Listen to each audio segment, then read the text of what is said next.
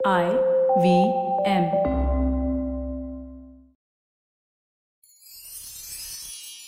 இத்திசையும் புகழ் மணக்க இருந்த பெரும் தமிழனங்கே தமிழனங்கே உன் சீரிழமை திறம் வியந்து செயல் மறந்து வாழ்த்துதோ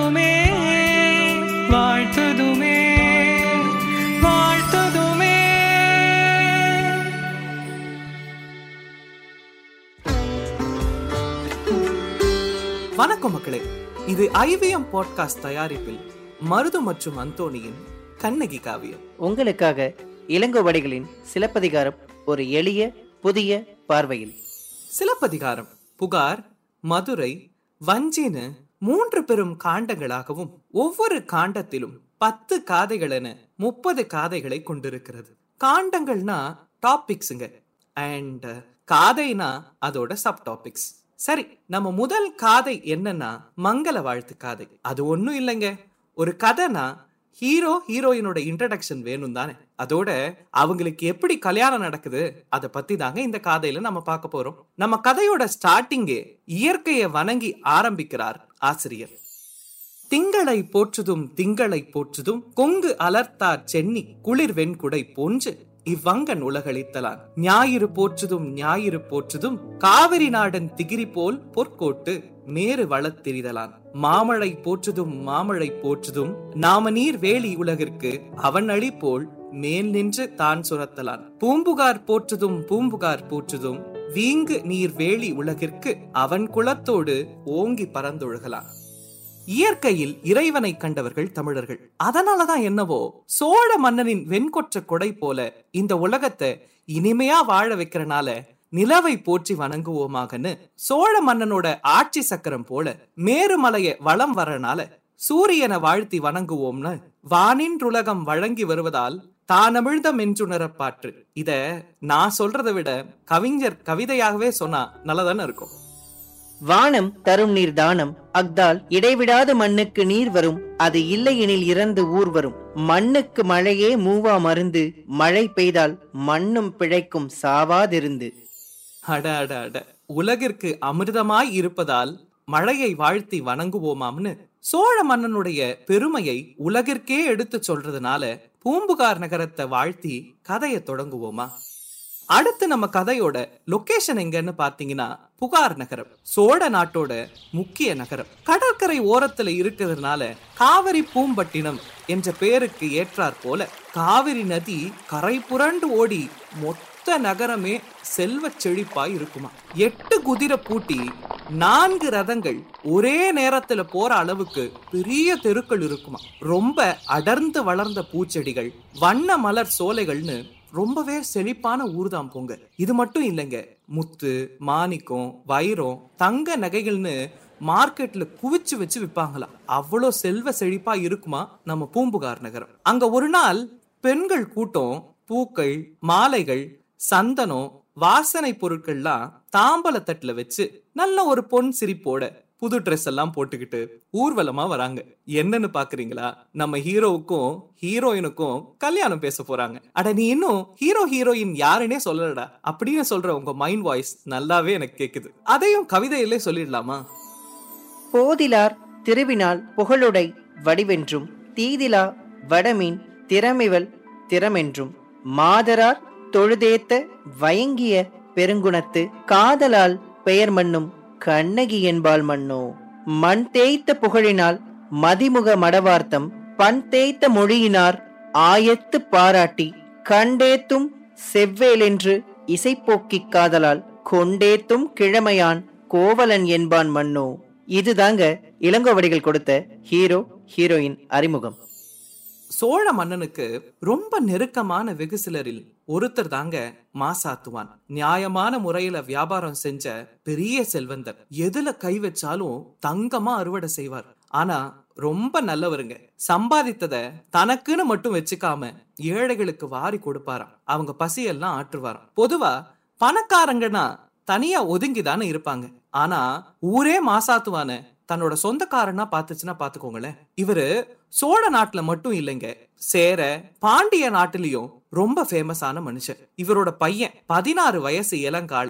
கோவலன் தாங்க நம்ம ஹீரோ உடற்கட்டுகளுடன் நல்ல சிக்ஸ் பேக்லாம் வச்சு ரித்திக் ரோஷன் மாதிரி இருப்பாருன்னு நினைச்சுக்கோங்களேன். ரொம்ப அழகா இருப்பாரு நம்மளோட ஹீரோ இதே புகார் நகரில் மற்றும் ஒரு செல்வந்தர்.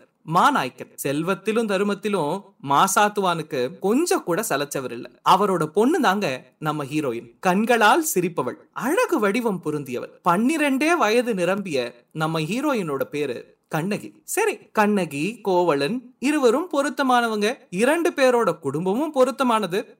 அப்புறம் என்ன? மாலடம் டம் மஞ்சரடம் டம் மாத்து அடிங்க மங்களடம் டம் வேற என்ன? ரெண்டு பேருக்கும் திருமணம் தான் என்னங்க? கல்யாணம்னு சொன்னா ரொம்ப சிம்பிள்னு நினைச்சீங்களா?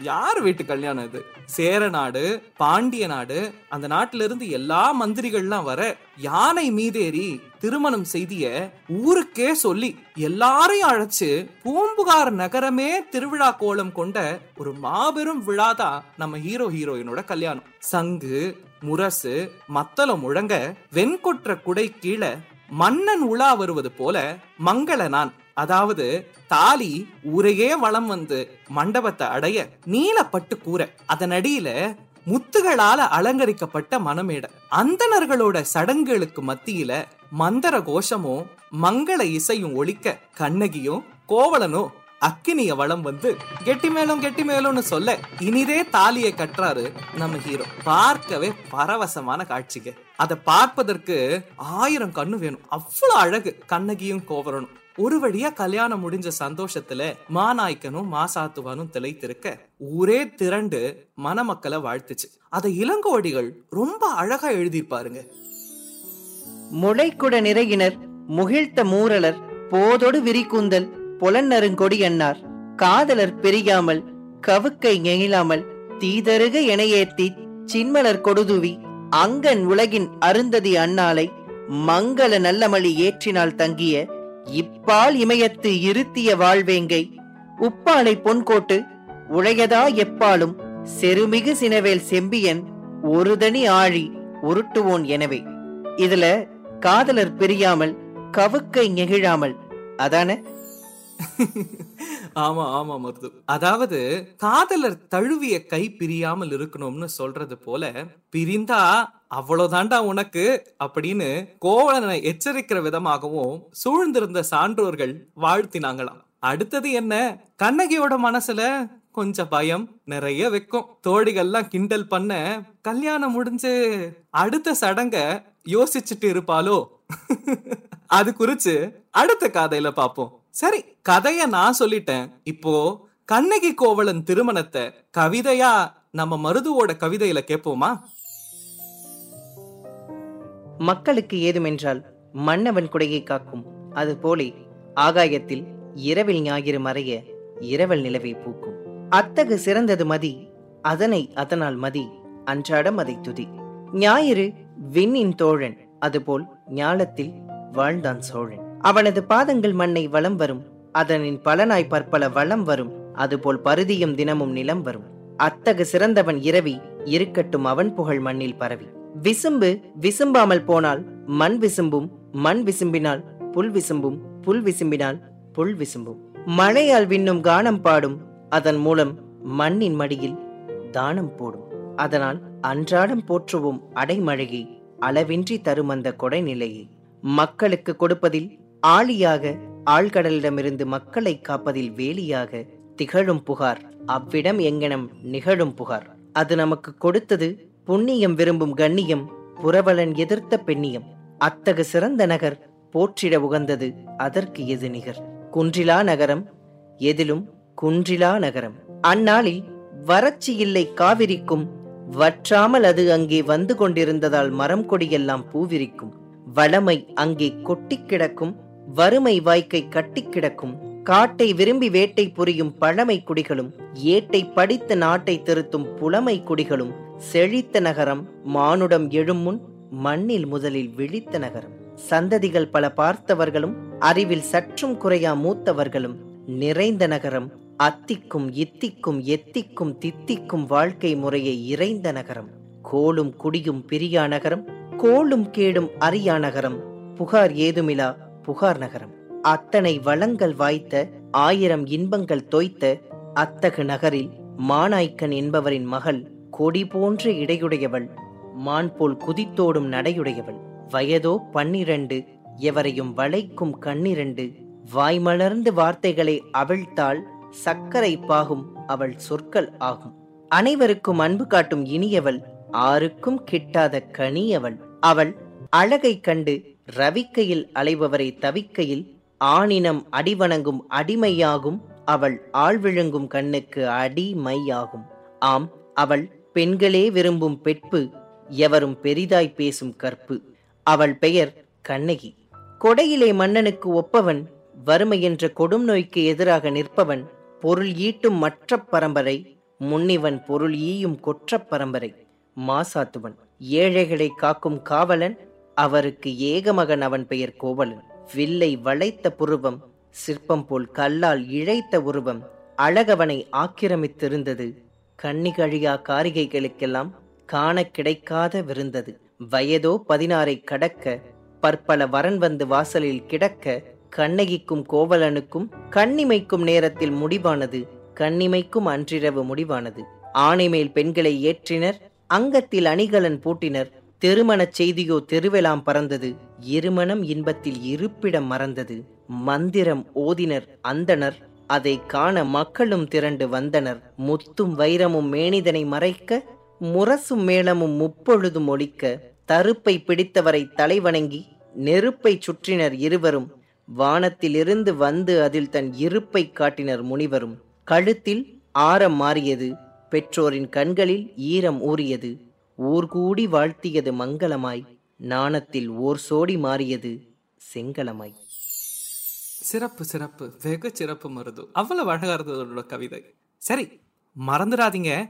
கண்ணகியோட மனசுல கொஞ்சம் பயமும் நிறைய வெக்கமும் இருந்ததுதானே? கண்ணகியும் கோவலரும் எப்படி ஒரு நல்ல இல்லறம் நடத்துறாங்கன்னு அடுத்த கதையில பார்ப்போம். அதுவரையில் உங்களிடமிருந்து விடை பெறுவது மருது மற்றும் அந்தோணி. இது ஐவிஎம் போட்காஸ்ட் தயாரிப்பில் மருது மற்றும் அந்தோணியின் கண்ணகி காவியம். உங்களுக்காக இளங்கோவடிகளின் சிலப்பதிகாரம் ஒரு எளிய புதிய பார்வையில். இது போல இன்னும் பல சுவாரஸ்யமான பாட்காஸ்டுகளை கேட்க ஐவிஎம் பாட்காஸ்ட் டாட் காம் என்ற இணையதளத்திற்கு வாங்க. இல்லனா ஐவிஎம் பாட்காஸ்ட் ஆப்பை டவுன்லோட் பண்ணுங்க.